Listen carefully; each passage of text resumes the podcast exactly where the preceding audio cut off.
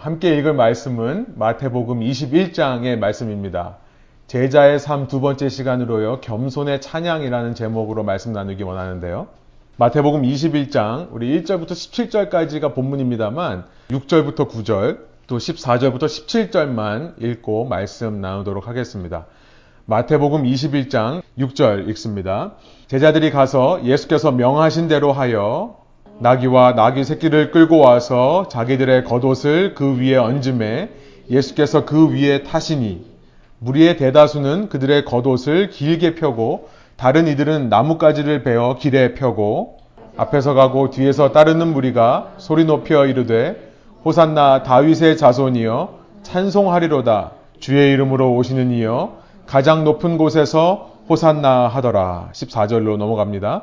맹인과 저는 자들이 성전에서 예수께 나아옴에 고쳐주시니 대제사장들과 서기관들이 예수께서 하시는 이상한 일과 또 성전에서 소리질러 호산나 다윗의 자손이여 하는 어린이들을 보고 노하여 예수께 말하되 그들이 하는 말을 듣느냐 예수께서 이르시되 그렇다 어린 아기와 젖먹이들의 입에서 나오는 찬미를 온전하게 하셨나이다 함을 너희가 읽어본 일이 없느냐 하시고 우리 함께 읽습니다. 그들을 떠나 성 밖으로 베다니에 가서 거기서 유하시니라. 아멘. 제자의 삶이라는 시리즈로 말씀을 나누고 있습니다. 예수님의 십자가와 부활 사건을 다루는 가스펠 프로젝트의 본문들을 살펴보면서 예수님의 십자가와 부활은 우리가 단지 감상해야 되는 이야기일 뿐만 아니라 실은 이것이 제자의 삶, 제자도를 가능하게 하는 원동력이라는 사실을 우리가 나누고 있는 것입니다. 오늘 이 시대에 감상적인 신앙 너무나 많이 있습니다. 너무나 강하게 그런 문화와 영향력이 흘러옵니다. 마치 미술관에 전시된 미술 그림을 감상하듯이 혹은 박물관에 전시된 유물들을 감상하듯이 예수님의 십자가와 부활에 대해 감상만 하는 것은 제자도의 삶이 아닐 것입니다. 제자도란 나도 주님이 걸어가신 그 십자가의 길, 그 부활의 길을 크리스천으로서 제자로서 따라가는 신앙을 말씀하는 거죠. 그러므로 예수님의 십자가와 부활의 길이 오늘 나의 길이 되도록 그래서 내 삶에 주님의 십자가의 능력이 나타나도록 내 삶에 주님의 부활의 능력이 나타나도록 하는 것이 제자도 오늘 우리의 신앙이 되어야 된다는 것을 살펴보는 것입니다. 지난 시간 우리는 먼저 마태복음 26장 초반의 기록을 통해 예수님께 귀한 향유가 든 한 옥합을 가지고 와서 깨트린 한 여인의 사건을 살펴보면서 제자도의 첫 번째 삶의 모습은 관대한 낭비다, generous waste다라는 것을 살펴보았습니다. 여러분 한 주 동안 그 말씀을 마음에 새기시고 무엇을 위해 여러분 관대한 낭비를 하시기로 결단하셨습니까? 시간이 허락된다면 그 이야기만 저희가 함께 모여서 나누어도 아마 귀한 예배의 한 시간이 될 것 같습니다만 이는 순에서 여러분들 나누시도록 계속해서 기회를 드릴 거고요. 오늘 우리가 다시 한번 지난 시간의 말씀을 생각해 보면서 왜 우리의 삶이 관대한 허비로 특징 지어져야 되는가?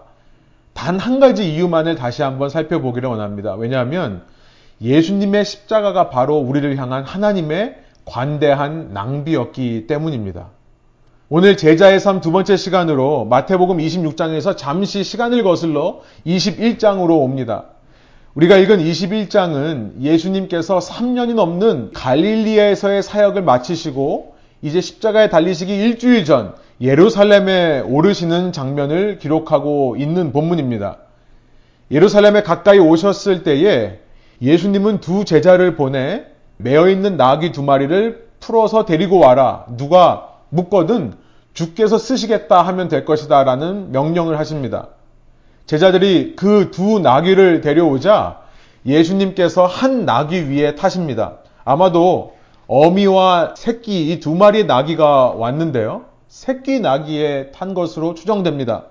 이 마가복음과 누가복음에 보면 같은 사건을 기록하며 한 번도 다른 사람이 탄 적이 없는, 한 번도 멍에 맨 적이 없는 낙이었다라고 기록하는 점에서 아마 새끼에 타셨을 것을 추측해 볼 수 있고요. 그럼 어미는 왜 데려왔는가? 아직 너무나 어리기 때문에 엄마와 함께 동행해야 되는 상황이었다는 것으로 우리가 생각해 볼 수 있는 거죠. 이렇게 예루살렘에 들어오시는데요. 그렇게 나귀를 타고 예루살렘에 들어오시는 모습을 가리켜 오늘 본문 마태복음 21장 4절 5절은 그것이 바로 선지자를 통해 하신 말씀을 이루기 위함이다 라고 해석합니다. 선지자를 통해 하신 말씀을 이루기 위해서다. 어떤 말씀인가? 스가랴서 9장 9절부터 10절의 말씀입니다. 제가 개혁개정으로 한번 읽어보겠습니다. 시온에 따라 크게 기뻐할지어다. 예루살렘에 따라 즐거이 부를지어다. 보라, 내 왕이 내게 임하시나니 그는 공의로우시며 구원을 베푸시며 겸손하여서 나귀를 타시나니 나귀의 작은 것, 곧 나귀 새끼니라. 스가랴서의 내용은요, 학계와 스가랴, 포로 귀환, 포로 생활을 끝내고 다시 예루살렘으로 돌아왔을 때 백성들에게 선포했던, 그때 활동했던 선지자들의 기록이죠. 스가랴서는요, 포로 생활에서 돌아온 이스라엘, 그 이스라엘에 있는 주변 국가들을 하나님께서 이제 벌하시고 심판하실 거라는 내용에서 이 말씀을 하는 겁니다. 그렇게 주변 국가들을 심판하시고 벌 주신 이후에 자기 친백성에게로 돌아오시는 하나님의 모습을 기록하는 건데요. 근데 그 하나님이, 그 왕이 나귀를 타고 오신다라고 선포했던 선지자의 기록입니다. 여러분, 고대 사회에서 적을 무찌르고 이웃 주변 국가들과의 전쟁에서 승리하며 돌아오는 왕은 가장 성대하게 잔치를 벌여서 맞이하 드렸습니다. 왕은 군사들 맨 앞에 서서 가장 먼저 성 안으로 들어옵니다. 그때 왕이 타는 것은 군마였습니다. 말 중에서도 왕을 위해 최고의 말, 가장 빠른 말을 군마로 지정하고서는 왕의 군마로 지정하고서는 왕은 그 위에 타고 맨 앞에 서서 돌아옵니다. 그렇게 말을 타고 오는 왕을 보면 백성들은 환호하게 되어 있습니다. 그 말 탄 왕은 승리를 상징했기 때문에 그렇습니다. 당시 고대 시대에 무슨 뉴스 보도가 있었겠습니까? 무슨 기자가 또 쫓아나가서 지금 상황이 어떻다는 것을 생중계했겠습니까? 왕이 말탄 모습을 보고 돌아오는 것이 뉴스였습니다. 그것이 군 뉴스예요. 그 당시 말하는 가스펠이라고 하는 어, 군 뉴스라 하는 것은 그렇게 왕이 승리해서 전쟁에서 승리해서 말을 타고 오는 모습 그것이 그들의 굿뉴스였던 것입니다. 굿뉴스를 보자마자 사람들은 승리의 환호성을 외치게 되는 법입니다. 그런데 만일 왕이 전쟁하러 나갔다가 나귀를 타고 돌아오면 여러분 그것은 패배를 표현하는 것입니다. 특별히 이웃과의 전쟁에서 항복하고자 할 때 항복하는 측에 있는 그 나라의 왕은 늘 나귀를 타고 상대방 왕에게 갔습니다. 나귀를 타고 온다는 것은 왕이 나귀를 탔다는 것은 패배를 표현하거나 항복을 표현하는 것입니다. 이렇게 나귀를 타고 이스라엘에게 돌아오는 그 왕을 기쁨으로 맞이하라 라는 이 스가랴서 9장 9절의 메시지를 당시 유대인들은 이해하지를 못했습니다. 10절에 보니까 이렇게 말씀합니다. 내가 에브라임의 병고와 예루살렘의 마을을 끊겠고 전쟁하는 활도 끊으리니 그가 이방 사람에게 화평을 전할 것이요. 그의 통치는 바다에서 바다에까지 이르고 유브라데 강에서 땅 끝까지 이르리라. 그렇게 나귀를 타고 오는 왕에 의해서 평화가 전해진다. 여러분, 많은 사람들이 생각하는 평화는 그런 방법으로 이루어지지 않습니다. 많은 사람들이 기대하는 평화는 전쟁에서 승리함을 통해 이루어지는 법이죠. 적과의 전쟁에서 싸워 이길 때에만 평화가 임했던 고대 사회입니다. 만일 적과의 전쟁에서 지면 평화란 존재할 수 없습니다.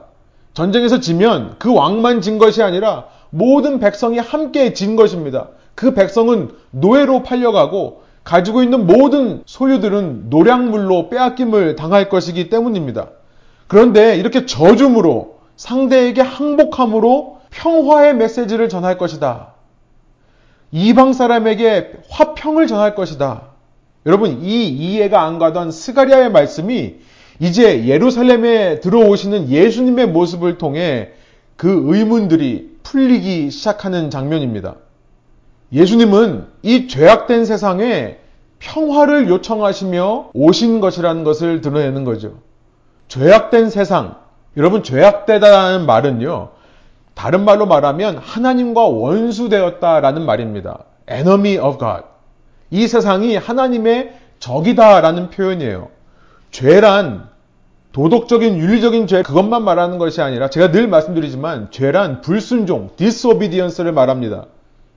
쉽게 말하면 쿠테타라고 말할 수 있을 겁니다. 쉽게 말하면 반항이라고 죄를 표현할 수 있을 것입니다. 기존 왕이 있는데 내가 왕이 되겠다라고 할 때 그것이 죄입니다. 이 세상은 내가 만든 것이 아니죠. 이 세상을 내가 만들어서 내가 주관하는 것이 아닙니다. 실은 내 생명도 내가 주장할 수 없습니다. 그런데 마치 이 세상이 내 것인 듯 모든 것을 나 홀로 결정하고 나만의 유익을 위해 사는 것. 여러분 이것이 바로 성경에서 말씀하시는 죄의 정의입니다. 예수님을 믿고 구원에 이르는 이 제자도의 삶을 살기 시작했다라는 것은 그 죄를 죄로 알아보기 시작했다라는 말이 됩니다. 이전까지는 내가 내 삶을 주관하며 다스리는 것에 아무 거리낌도 불편함도 없었습니다. 그런데 어느 순간 내 속에 문제를 발견하기 시작합니다. 그 문제는 내가 가지지 못한 것, 내가 누리지 못하는 것이 아니라 내가 왕이 아닌데 왜 왕의 행세를 하고 살고 있는가라는 의문입니다. 그 의문이 드는 순간부터 제자의 삶이 시작되는 것입니다. 내 삶에 나는 왕이 아닌데 나는 왜 이렇게 왕처럼 살고 있을까라는 질문이 들 때 여러분 바로 그때 우리가 기억해야 될 예수님의 모습이 바로 본문에 있는 예수님의 모습이라는 겁니다. 이미 예수님을 받아들인 사람이라면 매일마다 예수님을 따라가기 위해 내 자신을 부정하기 위해 날마다 기억해야 될 예수님의 모습. 그것은 겸손하게 대적을 향해 나귀를 타고 오시는 모습이라는 겁니다. 예루살렘이 어떤 곳입니까? 본문 15절에 보면 대제사장들과 서기관들이 있는 곳이라고 표현이 됩니다.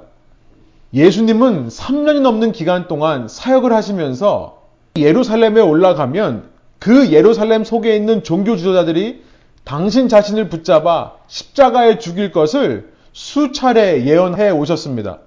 말하자면 예루살렘은 예수님에게 대적된 공간입니다. 대적된 대상이에요. 그런데 그 대적을 향해 지금 항복하겠다라는 마음으로 백기를 들고 오신다는 것입니다. 우리가 이 세상에서 마치 이것이 내 세상인 듯 그렇게 마음껏 살다가 어느 순간 아, 내 삶에 내가 왕이 아니구나. 내가 왕일 수 없구나. 아니, 내가 왕이어서는 안 되는구나. 라는 사실을 깨닫는 그 순간이 우리에게 찾아올 때, 그래서 우리는 지푸라기라도 잡는 심정으로 우리 주위를 둘러보게 될 때, 그때 이 모습을 기억하라는 것입니다. 그렇게 하나님의 대적으로 평생을 살아온 내 옆에는 나귀를 타신 예수님이 늘 함께 하셨다는 사실을 기억하라는 것이죠. 그는 그런 나에게 도리어 항복하는 자세로 나옵니다. 자신의 왕권을 뺏어간 자에게 도리어 나를 받아주지 않겠냐라는 그런 겸손한 모습으로 나오시는 겸손의 왕. 그 예수님의 모습을 기억하라는 것이죠. 이 스가랴의 이해 안 되던 말씀이 예수 그리스도 안에서 이것이 얼마나 하나님께서 그 원수들을 제압하시는 놀라운 방법인지가 드러나는 겁니다. 전쟁을 통해 정복을 통해 원수를 정복하는 것이 아니라요. 그 원수된 자들을 위해 죽으심을 통해 그 원수된 자들을 희생하심을 통해 그것이 어떻게 가능한가? 예수 그리스도 안에서 이 말씀이 이루어졌다는 것을 우리가 발견하게 되는 것입니다. 7절부터 다시 한번 제가 읽어봅니다. 나귀와 나귀 새끼를 끌고 와서 자기들의 겉옷을 그 위에 얹음에 예수께서 그 위에 타시니 무리의 대다수는 그들의 겉옷을 길에 펴고 다른 이들은 나뭇가지를 베어 길에 펴고 구절입니다. 앞에서 가고 뒤에서 따르는 무리가 소리 높여 이르되 호산나 다윗의 자손이여 찬송하리로다 주의 이름으로 오시는 이여 가장 높은 곳에서 호산나 하더라. 이 호산나라는 말은 히브리 말입니다. 또 아람어로 기록되어 있습니다. 나를 구원하소서라는 말입니다. 나를 구해 주십시오. 그런데 여러분 이 장면에서 한 가지 문제가 보입니다. 호산나 in the highest. 가장 높은 곳에서 호산나라고 외치는 그 외침에 지금 겸손하게 나귀를 타고 오시는 예수님의 모습과 뭔가 맞지 않는 무언가가 있어 보이는 거죠.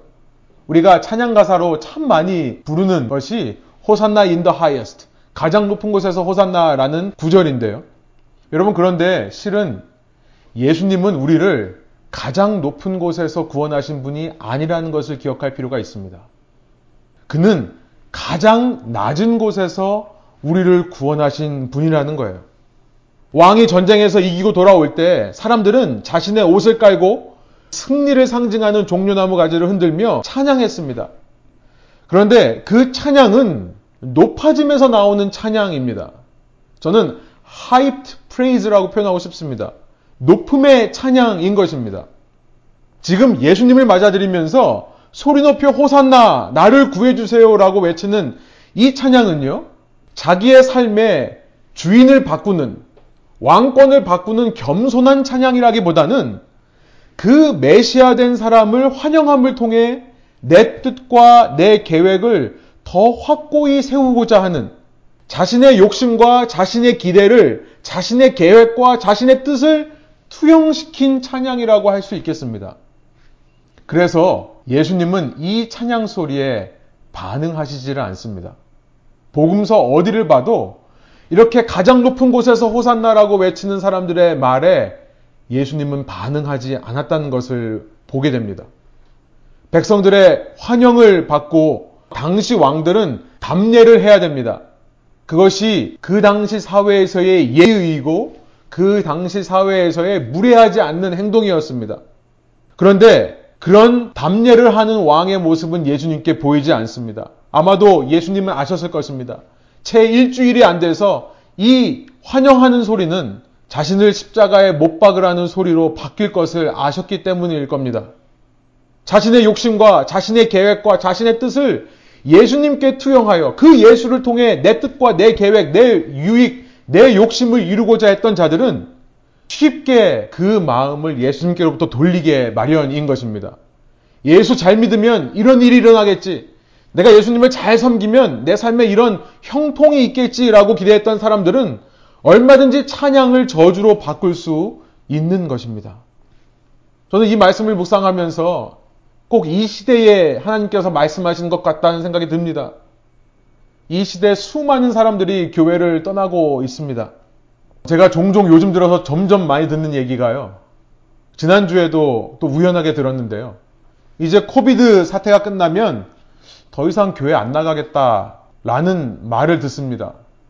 COVID 사태가 지나고 나서 다시 교회 공동체에 나갈 이유를 못 찾는 사람들이 점점 많아지고 있다는 생각이 듭니다. 여러분, 이제는 unchurched라는 말도 쓰지 않습니다. 교회 밖에 있는 사람들이라는 말도 쓰지 않아요. unchurched라는 말이 아니라 de-churched. 교회에서 빠져나가는 사람에 대한 이야기가 나오고 있습니다. de-churched. 앞으로의 시대는 교회에 한 번도 안 와본 사람을 전도하는 시대가 아니라 그렇게 한 번도 안 와본 사람을 전도하기는 커녕 이전에 교회에 있던 사람들이 빠져나가는 것을 막기에 급한 시대가 될 것이다. 많은 사람들이 전망하고 있습니다. 새로운 사람을 전도하기보다 이미 신앙 안에 있던 사람들을 빠져나가는 것을 막기에도 급급할 시대. 여러분, 비판과 정죄의 메시지를 가지고 교회에서 빠져나가는 사람들을 지금 비판하거나 정죄하는 것이 아닙니다. 저는 간절함으로 호소하는 겁니다. 어쩌면 신앙생활을 시작해 놓고 곧 실망하는 이유는 Hosanna in the highest 가장 높은 곳에서 호산나라는 그 찬양에만 머물러 있기 때문이 아닐까 조심스럽게 질문해 보는 것입니다. 예수를 믿는다면서 아직도 내 계획과 내 뜻과 내 욕심을 버리지 않는 것입니다. 그 쿠테타의 마음, 그 반항의 마음을 완전히 내려놓은 것이 아니라 오히려 예수 믿음을 통해 내 뜻과 내 욕심, 내 계획을 더 실현해 보고자 했던 마음이 있기 때문이 아닐까요? 수요일 날로 제가 성경 공부에서 말씀드렸습니다만 여러분 현대 기독교가 어쩌면 예수님을 소개하고 예수님의 행적을 기록하는 이 복음서를 가지고 설교를 하면서도 그 예수님의 모습과 복음서 속에 담겨진 참 진리로 예수님을 소개하고 복음서를 설교하는 것이 아닌 어쩌면 그 속에 우상숭배적인 이 번영의 논리, 자본주의적인 이 박리담회의 원리를 섞어서 전하기 때문은 아니었을까? 값싼 기독교를 만들어서 더 많은 사람에게 보급하고자 노력해 왔기 때문에 여러분 그 결과 교회 밖에 있는 사람들을 데려오기는 커녕 안에 들어와 있는 사람도 놓칠 수밖에 없는 이 시대의 결과를 만들어낸 것은 아닐까요?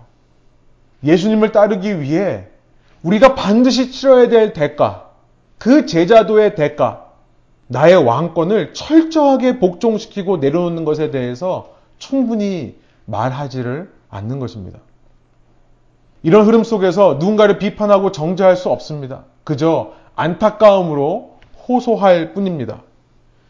예수님께서도 예루살렘에 나귀를 타고 오시며 예루살렘을 바라볼 때 그런 안타까움이 있었다는 사실을 우리는 예루살렘에 오신 이후의 기록에서 찾아볼 수 있습니다.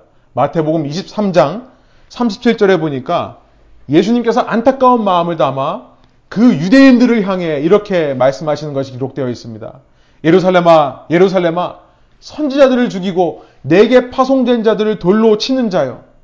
암탉이 그 새끼를 날개 아래 모음같이 내가 내 자녀를 모으려 한 일이 몇 번이더냐. 그러나 너희가 원하지 아니하였도다. 마치 암탉이 새끼를 모으려고 하듯이 부모의 마음으로 그저 호소할 뿐인 것입니다. 여러분, 부모가 가정의 주인인데도 우리 자녀들은 스스로 주인 행세를 합니다. 그런 자녀를 끝까지 참아내고 인내하는 것이 부모의 사랑이 아닙니까? 그저 호소만 하지 않습니까? 자녀가 철이 드는 순간 어떤 순간입니까? 그런 나를 향해 오랫동안 참으신 부모의 인내와 사랑을 깨달을 때 그때 철이 든다고 하는 거죠. 그러나 예루살렘은 너무나 교만하여 너무나 자기의 마음이 높아져서 예수님의 이런 모습에도 감동하지를 않습니다. 예수님의 이런 호소에도 반응하지를 않는 것입니다. 예루살렘의 이 딱딱해져 버린 마음, 굳어진 목과 굳어진 마음, 이것을 확인할 수 있는 것이 14절, 15절입니다. 14절, 15절 다시 한번 한 목소리로 함께 한번 읽어보겠습니다. 맹인과 저는 자들이 성전에서 예수께 나아오매 고쳐주시니 대제사장들과 서기관들이 예수께서 하시는 이상한 일과 또 성전에서 소리질러 호산나 다윗의 자손이여 하는 어린이들을 보고 노하여 이렇게 되어 있습니다. 우리 더 이상 한국말에 이제 맹인이라는 말을 쓰지 않습니다. 저는 자라는 말을 쓰지 않습니다. 아, 이거 좀 고쳤으면 좋겠습니다. 성경 번역에서요. 시각장애인이라고 하고요. 지체장애인이라고 합니다. 예수님께서 이 시각장애인을 고쳐주십니다. 또 지체장애인들을 고쳐주십니다. 성전에 그들이 들어오자 그들을 만나 고쳐주시는 것을 보고 이것을 15절에 보니 놀라운 일이라고 기록하고 있습니다. 한국어 성경에는 이상한 일이라고 해서 좀 부정적으로 번역했지만 놀라운 일입니다. 그런데 이 놀라운 일을 보고 대제사장들과 서기관들이 분노했다라고 하고 있습니다. 왜 분노했을까요? 궁금해서 찾아봤습니다. 여러분, 이 시각장애인 또 지체장애인이 함께 나오는 기록 중에 찾아보니까 사무엘하 5장에 이런 말씀이 있습니다.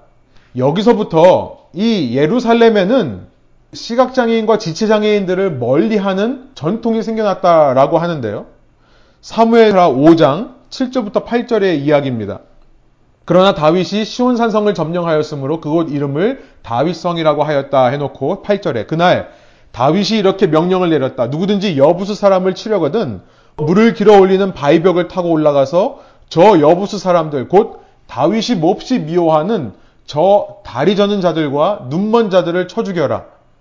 그래서 눈먼 사람과 다리 저는 사람은 왕궁에 들어갈 수 없다는 속담이 생겼다. 무슨 이야기냐면 이제 다윗이 왕이 되는 장면인데요. 먼저 유다 지파의 왕이 됩니다. 유다 지파만의 왕으로서 다윗은 헤브론이라는 곳에서 7년 반을 통치합니다. 그러나 다윗의 꿈은 유다만의 왕이 되는 것이 아니었습니다. 열두 민족, 이스라엘 열두 지파 전체의 왕이 되는 거죠. 그래서 그 열두 지파의 왕이 되었을 때는 헤브론이라고 하는 어, 자기 고향에 있는 마을을 떠나 예루살렘이 있는 시온산을 점령해서 거기를 수도로 만들 생각을 했었습니다.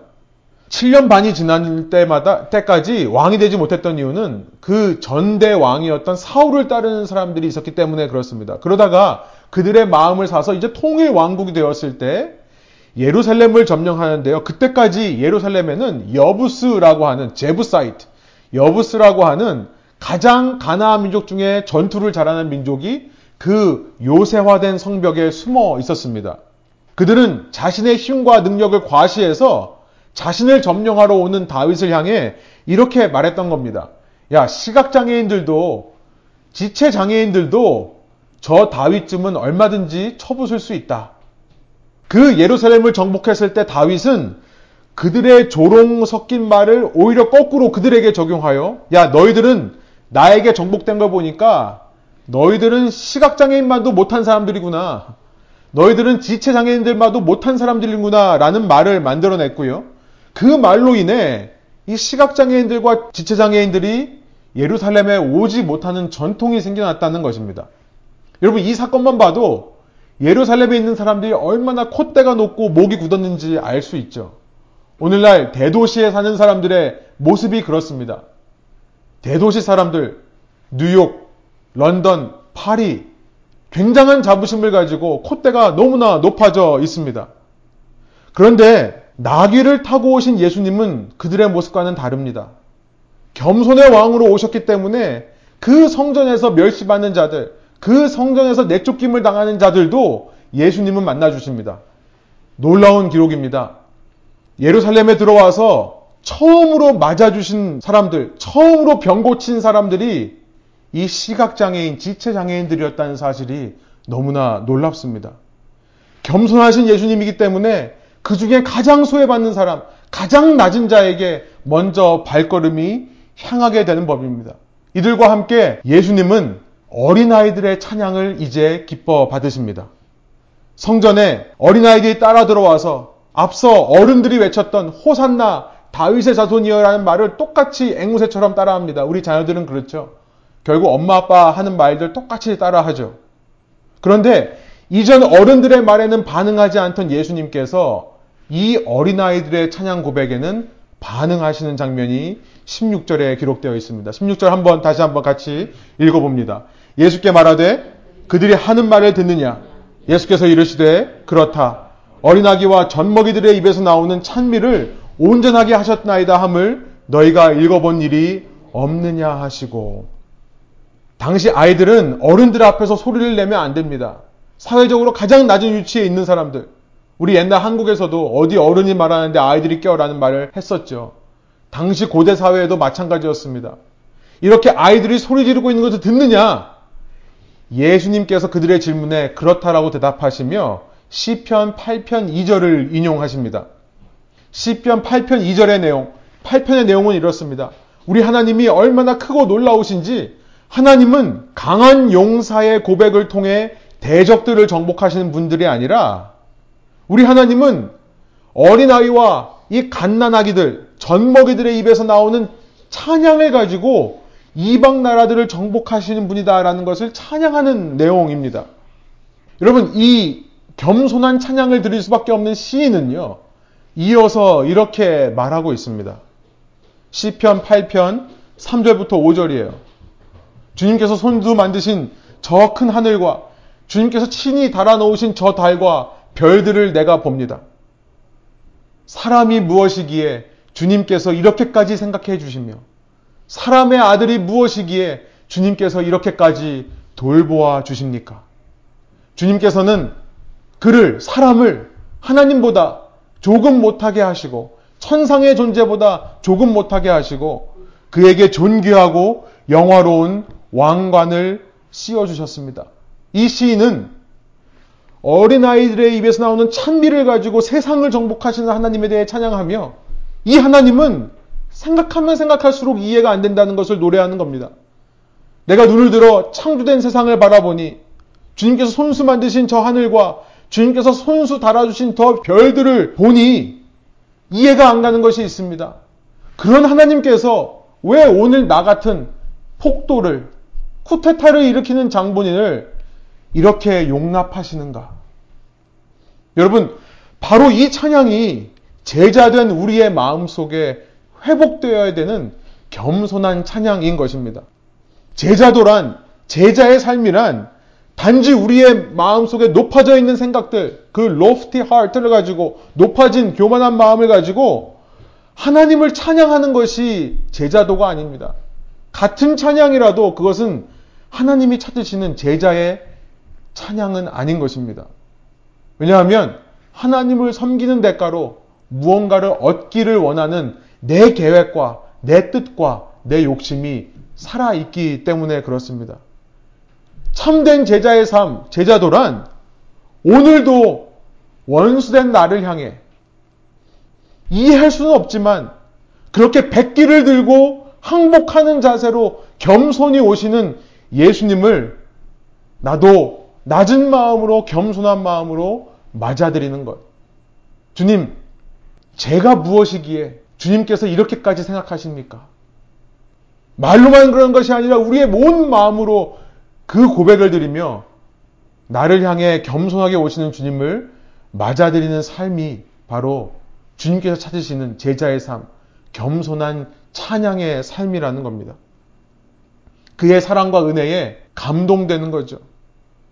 그래서 또다시 반항하려고 하는, 또다시 쿠데타를 일으키려고 하는 내 마음을 내려놓고 참 찬양의 자세로 주님께 합당한 찬양의 고백을 올려드리는 것. 여러분, 그것이 다른 말로 감사입니다. 이제 감사의 계절입니다. 저는 찬양이라는 말과 감사라는 말을 늘 동의어로 생각합니다. praise 하는 것은 그 핵심이 thanksgiving, 감사입니다. 왜냐하면 여러분, 감사하는 마음이 없이는 찬양할 수 없습니다. 우리가 예배로 나오며 예배 나오는 마음 가운데 지난 한 주간 동안 삶을 돌아보고 회개하는 마음, 여러분 그 마음 속에는 그럼에도 불구하고 감사하는 마음이 숨어져 있는 겁니다. 이런 연약하고 이런 부족한 모습이지만 그럼에도 불구하고 오늘 나의 찬양을 받으시는 하나님에 대한 감사가 살아 숨쉬는 겁니다. 주님의 은혜가 감사하고 그럼에도 불구하고 나를 받아주시는 주님의 사랑이 감사하지 않으면 여러분 아무리 인도자가 멋지게 인도를 한다 하더라도 찬양할 수 없습니다. 찬양하지 못하는 것은 감사를 빼앗겼기 때문에 그렇습니다. 그리고 찬양이라는 것은 그 감사를 표현하는 중요한 도구이죠. 그래서 저는 감사와 찬양을 동의어로 생각합니다. 여러분 감사하는 마음을 위해서 꼭 필요한 것이 바로 이 시편에서 고백하는 겸손의 마음이라는 것을 기억하시기 바랍니다. 결국 감사하는 훈련은 겸손의 훈련입니다. 제가 약을 배달하면서 지난 10년 동안 만나 뵈는 한 권사님이 계십니다. 10년 넘게 뵀는데 늘 얼굴에 웃음과 여유가 있으신 분입니다. 참 신기하신 분이세요.